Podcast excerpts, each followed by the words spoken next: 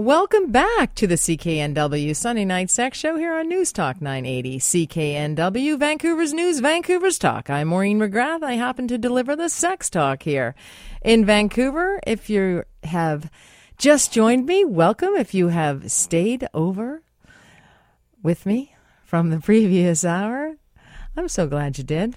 We're talking sex tonight, and uh, I do have a prize giveaway tonight. Uh, it's a lovely LELO bridal kit.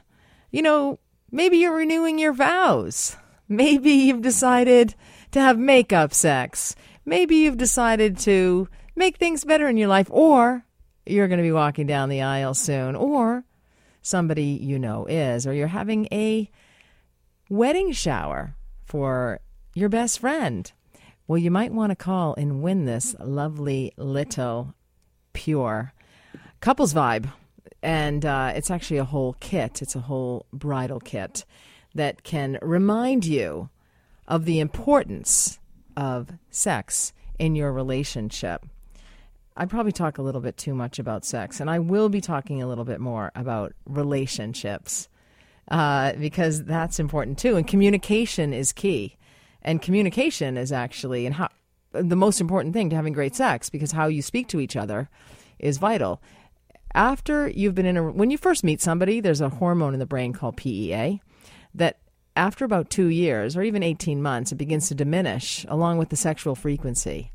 That's why communication is so key to a great sex life. So you may not realize that. That hormone PEA is scourging through your blood vessels and it accounts for the elation and the excitement that you feel when you first meet somebody.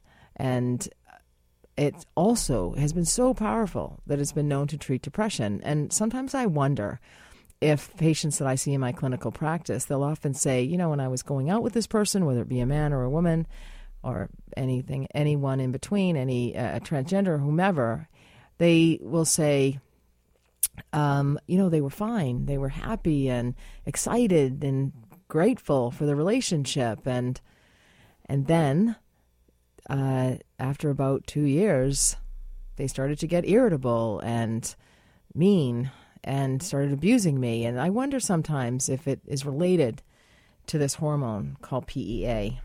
Something to ponder anyway. But you can give me a call, 604 280 9898 or star 9898 on your cell if you want to win this little LELO bridal pleasure kit. You want that pleasure to continue throughout all those years of marriage because we're living forever these days. And so you might as well make it pleasurable. But at the very beginning of a relationship, uh, there are some sex talk that you and your partner have to discuss or that I'm going to advise. I never tell anyone they have to do anything or should do anything, but these are some things that you maybe ought to be talking about, especially if your relationship is heading to the next level. Maybe things have been a little bit underwhelming between the sheets. Maybe not so much is going on underneath the covers when you and your partner become intimate. Ultimately, great sex is the goal, and I certainly understand that. But before you hit those lights, there are a couple of topics you should cover together. That's especially if you want to minimize the chances of an awkward moment in bed, especially if you're just getting into this relationship. So I believe it's important to know and understand each other's desires, preferences, and sexual past. That's also very important. So, the experiences one may have had, they may have had a negative experience or extremely positive experience. Desire discrepancy is so uh, common in relationships. It's rare that you meet two people who have the exact same amount of sexual desire. So, it's it's inherent in a relationship almost. So, I think it's important that people talk about fantasies, fetishes, and desires, and not necessarily in that order. And so before you laugh at this, listen up.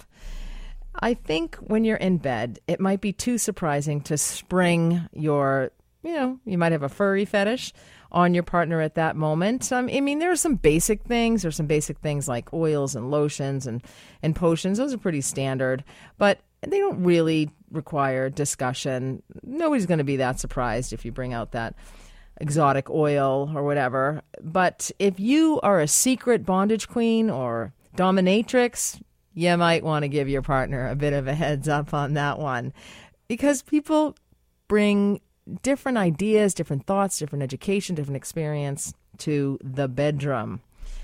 It's actually uh, not uncommon. Like some, I'm giving out sex toys tonight, and I, I often give out um, sex toys, or as I call them, health aids.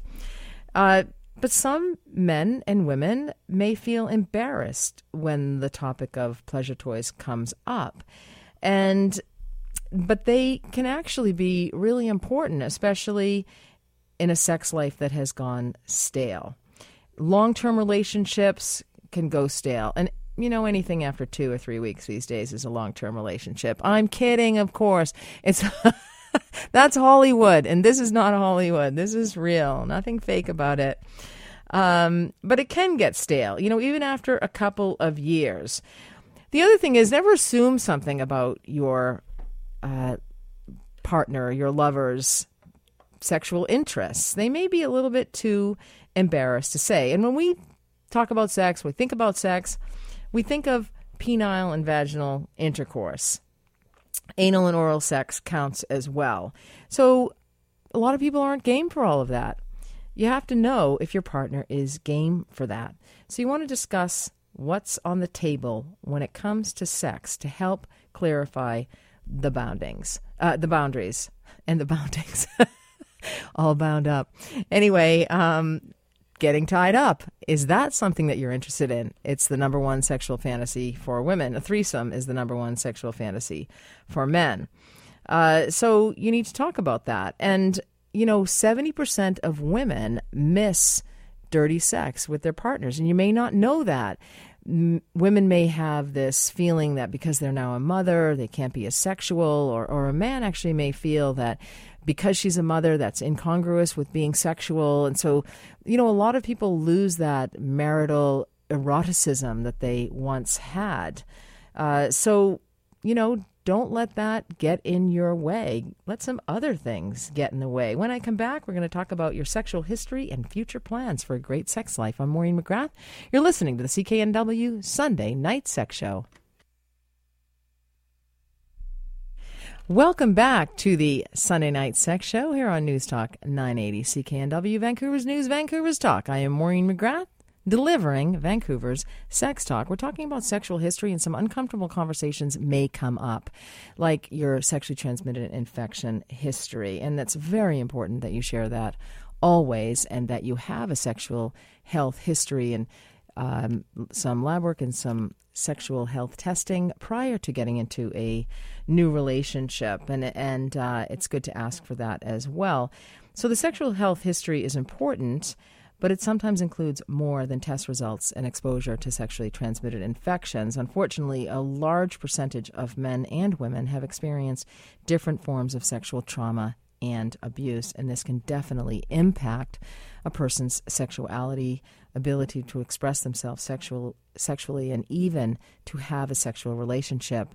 I've seen many patients in my clinical practice who have never consummated their relationship for years for five years, seven years, nine years, and and quite frankly, the one partner didn't know why. And after some uh, assessment, a sexual health assessment, and uh, speaking together, the partner only learning that their particular partner, husband or wife, had had sexual abuse as a child, often as a six year old child, or three year old child, a seven year old child. This remains with a person for the rest of their lives. In order to have healthy sexual expression in the bedroom, it's a good idea that partners are honest about what has happened to them the good, the bad, and the ugly. And it's really ugly. And this is something that we really need to end. You, want, you might wonder how to approach such a touchy subject. It's best for partners to initiate the conversation one on one outside of the bedroom, in private, in a safe space with somebody that you trust, that you know you care about and that you trust cares about you. And you can begin by telling your partner that you have something serious to discuss with them and that you feel uncomfortable at the conversation but want to be honest. And acknowledging that discomfort is always helpful in any serious conversation. You want to try and push past that awkwardness. People who have been sexually abused tell me that they have just feel this horrific shame, this embarrassment, this malignancy that they're different from everybody else, that they are the only ones that have experienced this. That is not the case. This is so common that I don't even mention it in a in a room full of women anymore because I know about a third of them will have experienced sexual abuse.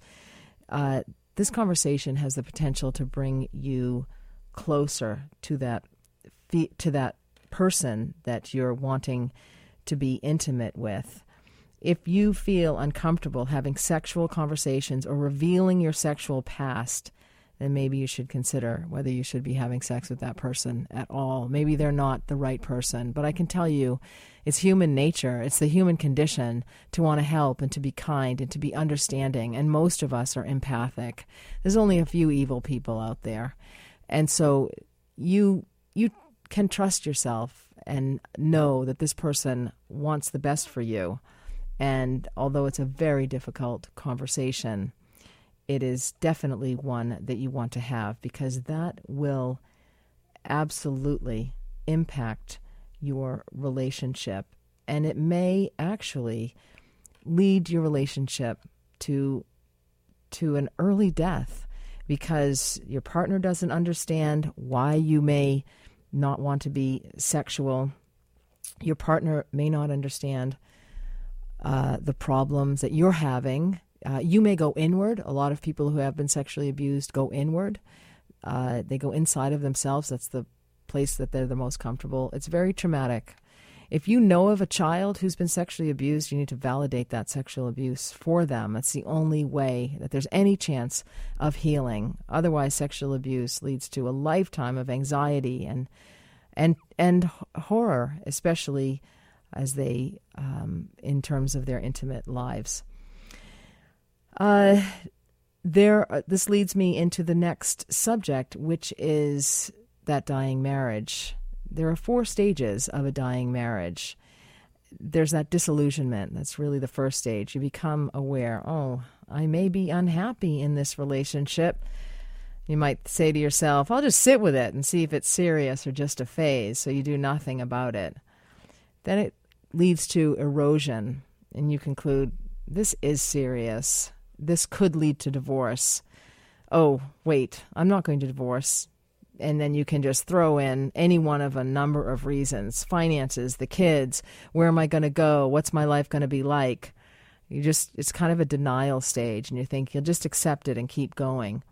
Your partner may begin to notice signs of your unhappiness and, and may start with snide or sarcastic comments, or that's when the passive aggressive behaviors begin it can start to become very unhappy, yet nobody's really noticing the elephant in the living room. You may start to think about having an affair with somebody else, or you might be attracted to somebody else, or may start to look for somebody else, or may start to really fantasize excessively about somebody else. You may reach out to somebody else on social media because it's so easy to do that today. And you may deny that you're living this way in your marriage or that this is not okay. Then comes detachment, and your discontentment begins to get worse. And you're thinking, oh, I'll find a way to survive, and I'll make myself ha- happy by engaging in something else. Maybe I'll just get so obsessed with work. I'll, you know, start doing sports excessively, or I'll go to the gym. I'll do anything that will take me away from this person. And that's really the time that you are at risk for having an extramarital affair. That time that says, I'm not happy here. I don't deserve this. I deserve better. I deserve somebody to love me. I deserve pleasure.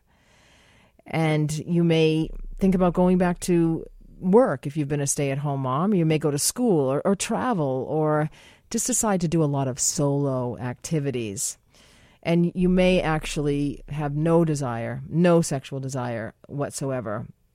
This is when the discontentment, you realize that it's actually getting worse when others notice, hey, are things okay with you too? Or you may have done something that you got caught at. You may have reached out to somebody on social media, or you may have asked somebody out for a drink, somebody other than your husband or your wife. You may have organized to meet somebody or, you know, to have drinks with somebody you may be repeatedly texting somebody else outside of the marriage. You may be repeatedly emailing somebody, begging them to go out with you because you just need some happiness. And you may begin to exhibit your happiness around other people. You may say negative things about your partner. Then comes that point of no return. It's also known as the straw, you know, that straw that breaks the camel's back. I had a friend who uh, was married, and uh, this was the straw that broke the camel's back, and I don't recommend this whatsoever.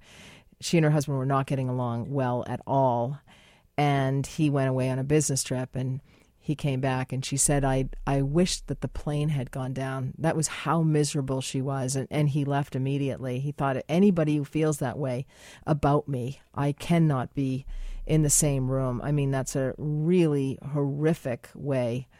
But it's also the moment of clarity that one day arrives. You don't know when or how or whether it will be over something big or small but it happens and it will happen. It's, that's when your partner says or does one last thing that causes all the fog to lift and a personal declaration of, you know what?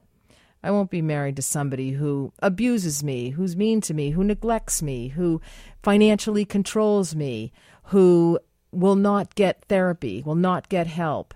In that moment, the decision to let that marriage die is made, and your brutal truth is revealed to the to your spouse or at the very least, to yourself. And many couples decide to divorce at this point, or they may become emotionally divorced. So, those are the four stages. Watch out for them in your marriage. Be mindful. Be mindful and look at them. I'm Maureen McGrath. When I come back, we're going to be talking about mindful masturbation. You're listening to the Sunday Night Sex Show on News Talk 980 CKNW. Welcome back to the Sunday Night Sex Show here on News Talk 980 CKNW, Vancouver's News, Vancouver's Talk, Vancouver's Sex Talk. I'm Maureen McGrath. I am hosting this show. I'm a registered nurse, clinician, blogger at Fifty Shades of Pink. I also post those at Huffington Post as well. I'm the author of Sex and Health Why One Can't Come Without the Other. uh, it's true, you know, it's uh, sex is definitely related to health, but we forget to educate people about that. We just shroud it in shame and nobody talks about it. People laugh about it, people are uncomfortable about it, and people have problems with it. And I, that is evidenced by my clinical practice. The number of times I speak a year, which is about 50 to 60 different times a year, I just finished speaking to about five different groups of physicians. A lot of conservative physicians, anyway. I changed their minds. Uh, but you know what? It's uh, I know it was helpful for them. A lot of them were grateful for my frank, open discussion around sexuality and sex. And many of them confessed to me that they don't ask their patients about it because they don't have the answers. So I tried to give them some answers, and I did try to give some answers in my book, Sex and Health Why One Can't Come Without the Other. It is anonymous tales of sex addiction, excessive pornography, infidelity, and the perils of online dating, to name a few. Also, uh, of course, there's stories about low sexual desire and uh, so they're real life stories, and they're not about one person, but they are amalgamated because these are the most common things that I see in my clinical practice. And, and so many people were embarrassed or ashamed about it. Um, but I happen to choose the ones who presented in, uh, in, a, in a fabulous way, in just a memorable and beautiful way. That, uh, um, and, you know, a lot of the times when people lose their nervousness or the anxiety around it, you know, they get down to it and they're, no pun intended, getting down to it. Um, I digress. Uh, but, you know, they can see the humor in it and they can see the, you know, that they're just going to have a better life. And one of the things that I see quite often in my clinical practice is women present be- because they have never experienced an orgasm for their entire lives, their entire sex lives. And they think it's time they did. Often, what brings them in, surprisingly enough, is a new man in their life who is bound and determined to get them to orgasm. Well, that's not going to happen. I'm like, well, do you want to have an orgasm? Then, okay, you got a good chance. Uh, so often, these women may have high anxiety. They so they may not actually be able to kind of rest, be chill, spend time with themselves, a little afternoon delight. So I may recommend mindfulness masturbation. And that's really taking time to yourself, to be with yourself. If you can't touch yourself, who can you touch? So, space and nudity are important, and they're probably the two most important things in a relationship with yourself. So, you want to find a secure, safe, and private space. You want to make it peaceful, a quiet place in your home. Make sure nobody else is there, perhaps. Um, pick a time of the day that you can't be interrupted by kids or partners or spouses or phones. Turn off all of your electronic devices, every single one of them. Take off all of your clothing and get in a cozy position and just be mindful and recognize how your body feels and the sensations of your body without clothes. A lot of people are not comfortable being naked. So a lot of people don't like to get to get naked. But it's important to get naked to have sex. And believe me, I've had patients who did not get naked and were trying to have sex. And I was actually trying to figure out, like, well, what are you doing? I was asking um, the couple, and I was, because it didn't make sense, and uh, how they were having sex. And then finally, one of them said, well, um, she doesn't take her clothes off. So there you go. Anyway, I have Sarah on the line. Hello, Sarah. Hello, Maureen. How are you? Fine, thank you. How are you? Doing well. I'm actually uh, calling on behalf of a friend of mine. She's not doing so well, and I'm hoping I can comfort her a little bit. She got uh, a partner she's been with for about a month just disclosed that he has herpes. Okay. And she is panicking. She feels like her life is over. So I guess there's sort of three questions. One, yes what's the likelihood that it would have been passed on to her? They didn't have sex when he had an outbreak. They did not. No, okay. no, he just had the outbreak now, and that's when he told her, and that's why. And then number two, when would it come up? Like if she went and got a test, how soon would it show up for her? And then three, what's the treatment like? Is she right that this ruins her life? Well, uh, it has not ruined her life. There are many people. Uh, in fact, it's one of the most common sexually transmitted infections, genital herpes, and affects about one in five adults. There are two types. There's type one, which is the sores that occur on the mouth or near the mouth, and then type two, and those are the sores on the genitals. Once infected, a person becomes a carrier for life, and there's actually no known cure. So it's it's uh, there are remissions and exacerbations of this. Um, both men and women can have one or more of these symptoms, um, which are highly infectious when they have these symptoms. So he may he may now have broken out with small fluid-filled blisters in the genital area, for example, after they had had sex. Um, and then those blisters burst and leave small sores that can be very painful. Well, when somebody is not having an outbreak, that's usually better chances that she won't um, get genital herpes. Uh, they, but another symptom that uh, somebody may have is itching or tingling sensation in the genital or anal area. Um, and they may also ha- feel a bit fluish, feel like backaches, headaches. They just feel kind of general malaise under the weather. So that may be a sign. Like if she's feeling okay, um, you know, it would be good. It would be a good idea for her, obviously, to check instead of having this unnecessary worry. She needs to go to her doctor and um, you know if she if she gets any uh, blisters or any tingling or itching or anything like that or doesn't feel well um because sometimes you get a tingling sensation in the genital or anal area before that herpes outbreak. And the first outbreak of herpes is usually the worst. Something i want to say i don't want to forget to say is even though somebody this may or may not make her feel better but it's something for everybody needs to know. That virus sheds after the outbreak is over for about 14 days Mm. So that does increase the risk. They were not practicing safe sex. So I guess they weren't weren't using a I, condom. I'm getting the sense. yeah, I'm not quite sure, but okay, okay. Um, so you can get it from kissing, having unprotected sex, as I said, or having oral sex. Uh, condoms don't give total protection, but they may help uh, because it's skin to skin contact, which is how you can get um, uh, how you can get genital herpes. So uh, the only way to know for sure is to get tested. So, at any one of the um, sexual health ops uh, options for sexual health we'll have uh, the ability to test as well. And it involves an examination of the genital area. If there's any sores, if she doesn't have any sores, you know, and depending on how long it's been, you know, she may she may just be fine. Um, how- the how the long sores would- have to be visible. How long would it take for like symptoms to show up in her or for the whatever the disease? Well, you know what? It it is variable, quite honestly. I mean, it can be, um, you know, from two or three weeks to even uh, a couple of months. So Okay. it just depends. Um, get tested and then she tested again, possibly. definitely, yeah, yeah. She probably, and if she notices any sores, that's when she really should. Or, or if she starts to feel unwell, that's another um, sign as well. So you want to to protect yourself. Uh, you don't want to kiss anyone who has sores around the mouth.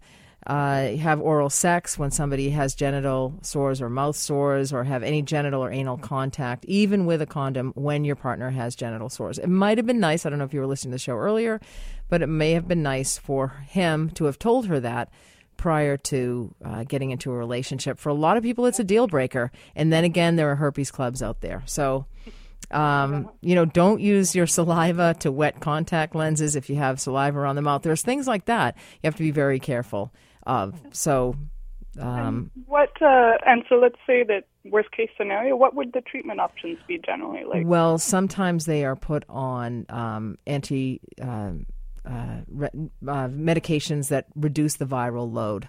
So that can be a daily medication. There are there's uh, creams and that kind of thing that can be put on as well um, for people when there's an outbreak. But one of the best treatments is to look after herself, um, take care of herself, uh, eat properly, not too much alcohol, not get run down um, before going on uh, medication like that.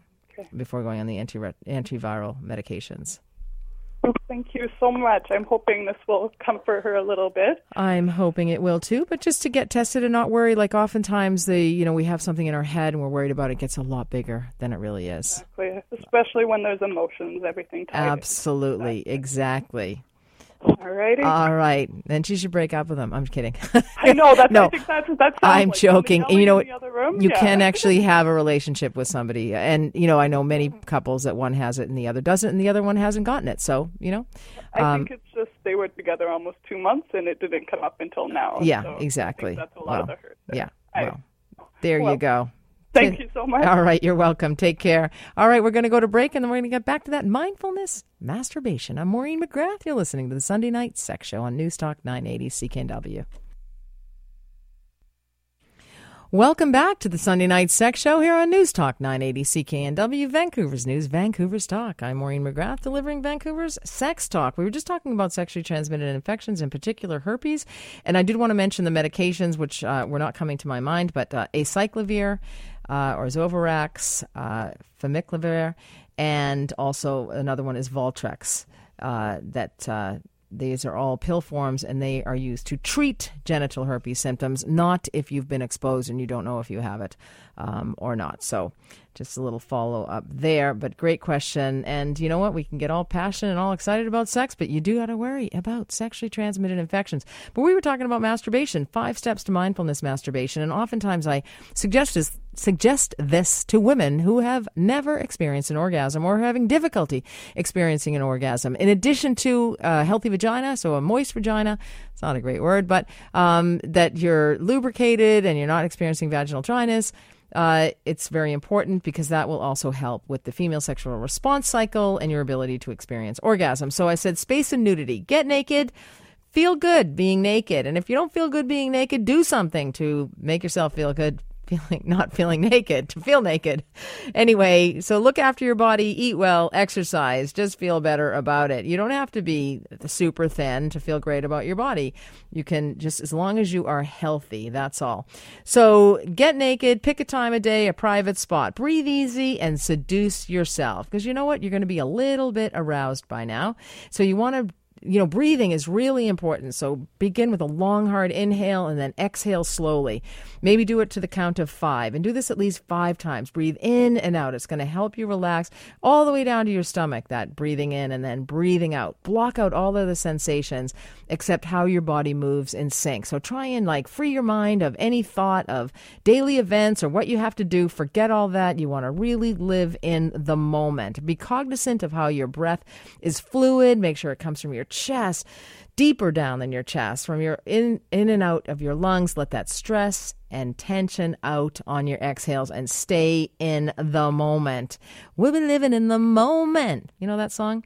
I think that is by uh, Drugs. Drugs. I can't remember the group. But anyway, feel free touching your body each aspect of air. Feel all your body pot, parts. Trace and caress the erotic areas. Get to know your erotic areas. That cu- couple that I was telling you about before when she didn't take off her clothes.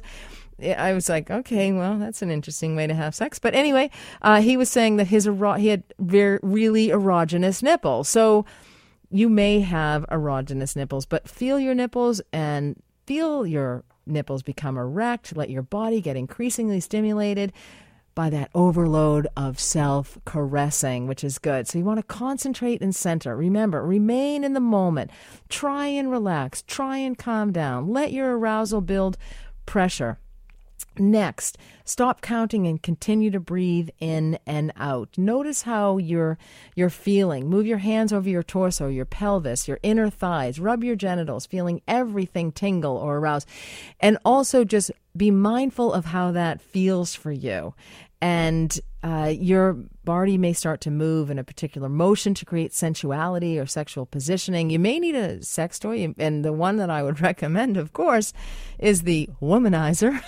As you all know, it's a clitoral suckling device, and uh, it's very therapeutic in helping women to experience orgasm. Um, so you want to move around and continue to caress and um, hump against your arms, hands, fingers touching, reaching, rubbing your genitalia, and then masturbate and make self love. And so as your breathing forms a rhythm, that's going to be beneficial. It'll help to feel your chest and stomach and pelvis region move. Do not judge or let your mind wander to negative body image whatsoever. Do not get caught up in the flesh about your size or your weight. Accept who you are, accept your imperfections. None of us are perfect. Be your best. Don't get distracted by your thoughts. Touch every piece of you separately. Really value yourself. Your sexual energy will grow as you manipulate your genitals. Keep rubbing until your whole body is sexually aroused and desires that gratification. If you continue on this and continue to rub and care, your mind and body slowly become one and intentionally, and that will help to lead you to have or to experience an orgasm. So that's often the therapy that I have to go into. I don't have enough time to go into just how much and, and answer questions and that kind of thing, but that the effects of mindful masturbation will help you to gain a mind body connection with which centers your pleasure and that's really beneficial. So you want to target your sexual energy, release tension. There's a couple of subjects I didn't get to tonight like if you are a woman in your 30s and you um, are afraid that you're it's you haven't had any babies yet. Fear not. If you have them naturally after the age of 35, according to a Boston University School of Medicine research study, you're likely to live a whole lot longer. Which it almost it means almost, or they believe that your reproductive life is is uh, slower, uh, advancing slower, so you may actually live longer. So it's a good thing. Uh, but the other thing we didn't get to was transgender sex tonight. There's a big questions from everybody about that. Like, how do people who are transgendered have sex? Well, you know what? They've always felt the other in the relationship, and uh, through hormones and surgery and counseling. I mean, you know what? They have sex as naturally as anybody else does. It's what feels good. It's the touching. It's the caressing. It's the intimacy. Anyway, we're going to go to break, and when I come back, we're going to wrap this baby up. I'm Maureen McGrath. You're listening to the Sunday Night Sex Show here on News Talk 980 CKNW. Welcome back to the Sunday Night Sex Show. I'm Maureen McGrath. Thanks for being here with me tonight. There was one subject I wanted to talk about: how narcissists get away with it. Whether you're in a you're working with a narcissist or in a relationship with one, anyone who's ever been in either one of those situations with a malignant narcissist knows just how much discord one person can sow, you get confused. The environment seems to be more toxic by the minute. That's because these people with this disordered personality type thrive on drama and division. And they create this by spreading false rumors with a little bit of truth mixed in. There's always that small amount of truth. They recruit flying monkeys and they artfully manipulate them to carry out their agenda. And typically, one target is chosen, generally a sunny personality, happy person. The idea is to drive this person out of his job or his or her job or mind. And then another target is selected. And that's what I was telling you about. I know somebody who does this to women, and I see he selected his next target, and she thinks everything's amazing right now. The narcissists are masters of deception. They like to project their own faults and shortcomings onto others. And when they pick a target, this is exactly what they do. So, this defense mechanism serves two purposes it shields them from the blame, and then it allows them to operate under the delusion that the victim deserves or has somehow earned this treatment. The uh, narcissists and sociopaths are a little bit different, but there's many different many things that are common. They groom the victim to begin with so they lure them in they they give them compliments they're amazing to them. They'll share intimate secrets with you. This is key and i had a narcissist share intimate secrets with me one time. She told me she was engaged to a guy and she told and i knew the guy fairly well and she told me that the guy abused her that he screamed at her that he was horrific that he had a temper and that she wasn't marrying him because of all this. And i thought wow i hardly know you and you're telling me all this about him. And um and and so it was, it was her way to say, I'm really close to you and, you know, tell me something about yourself so I can use that against you. Well, of course, I didn't. And um, because I am aware of this type of person having experienced it with them. So, you know, just be aware of these. If it's too good to be true, it generally is. Uh, they manipulate everybody. The narcissist generally has a team of loyal supporters around them. It's, it's awful. It's a horrific situation. You'll get sick if you remain with a narcissist. And I imagine this fellow that I know is, who I haven't seen in, in a little while, but I imagine he's pretty sick because of the woman that he is. Um, not, not, didn't, they didn't end up getting married, but, um, but I think there was a whole lot more to that uh, than, than she revealed. Anyway, I think it was more with her. So these narcissists can be men, they can be women. Nonetheless, we have wrapped up two hours of sex. I hope you've enjoyed it just as much as I have. Um, you know, like I get lots of questions about vaginal health, sexual health, sexual desire. I have a blog, 50 Shades of Pink. Go to the blog. You can always email me, sextalk at cknw.com. Uh, you, I loved having you here with me tonight. Uh, soon, my sex my uh my sex my my TEDx sexless marriage talk will come out this week I do believe it is so I'll let you know when that happens. Anyway if you stumble on this gravel road of life make it part of your dance have a very sexually healthy week. I am Maureen McGrath and you have been listening to the Sunday Night Sex Show here on CKNW News Talk 980 Vancouver's News Vancouver's Talk